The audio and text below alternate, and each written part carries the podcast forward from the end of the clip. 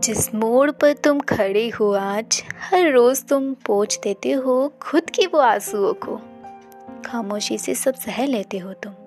इतनी मेहनत के बावजूद तुम हार जाते हो।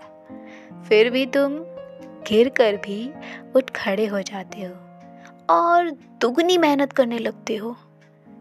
तो जान जाओ कि तुम कुछ बड़ा करने वाले हो।